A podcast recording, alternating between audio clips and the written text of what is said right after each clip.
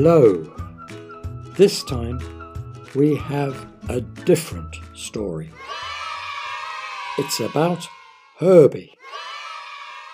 Now, you don't know who Herbie is. So, Ellen Nancy is going to tell you all about him.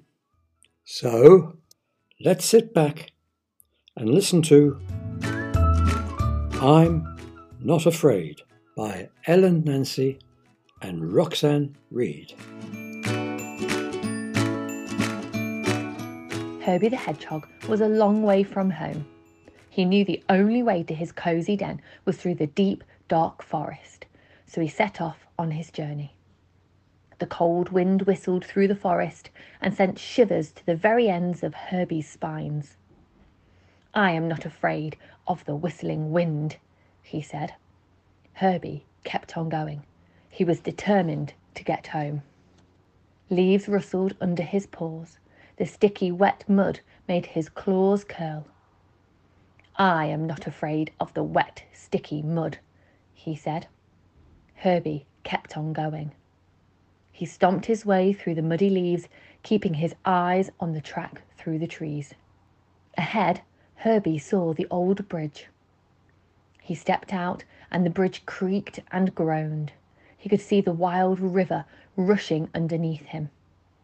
I am not afraid of the wild river, he said. Herbie kept on going. He shuffled his way carefully across the rickety bridge, only daring to glance down at the very end. On the other side of the river, Herbie heard a rustling in the long grass. He stood still. What creature was hiding, ready to pounce? I am not afraid of the rustling grass, he said. Herbie kept on going. He quietly tiptoed through the grass, checking left and right for the pointed ears of a fox. The sun began to set. The sky turned red.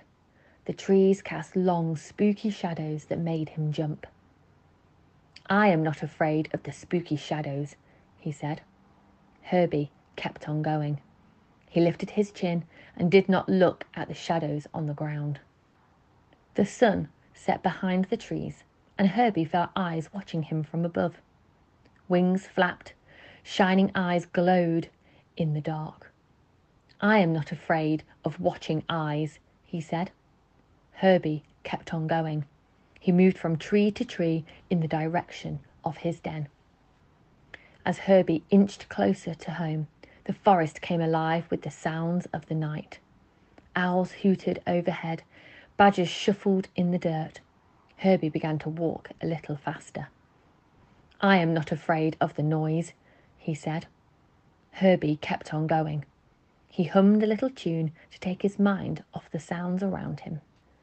The darkness swallowed up the forest. Herbie couldn't see past the end of his nose. Finally, he saw the familiar glimmer of the light over the door of his den. I am not afraid of the dark, he said. Herbie kept going. His pace quickened. He raced to his front door. Safe and sound in his cosy home, Herbie looked up at the night sky. The stars twinkled brightly and the moon shone. Herbie smiled. He had made it home, despite maybe being a little afraid. But he told himself, I am not afraid of anything. Herbie made a cup of hot milk and settled in for a warm night's sleep, feeling rather brave.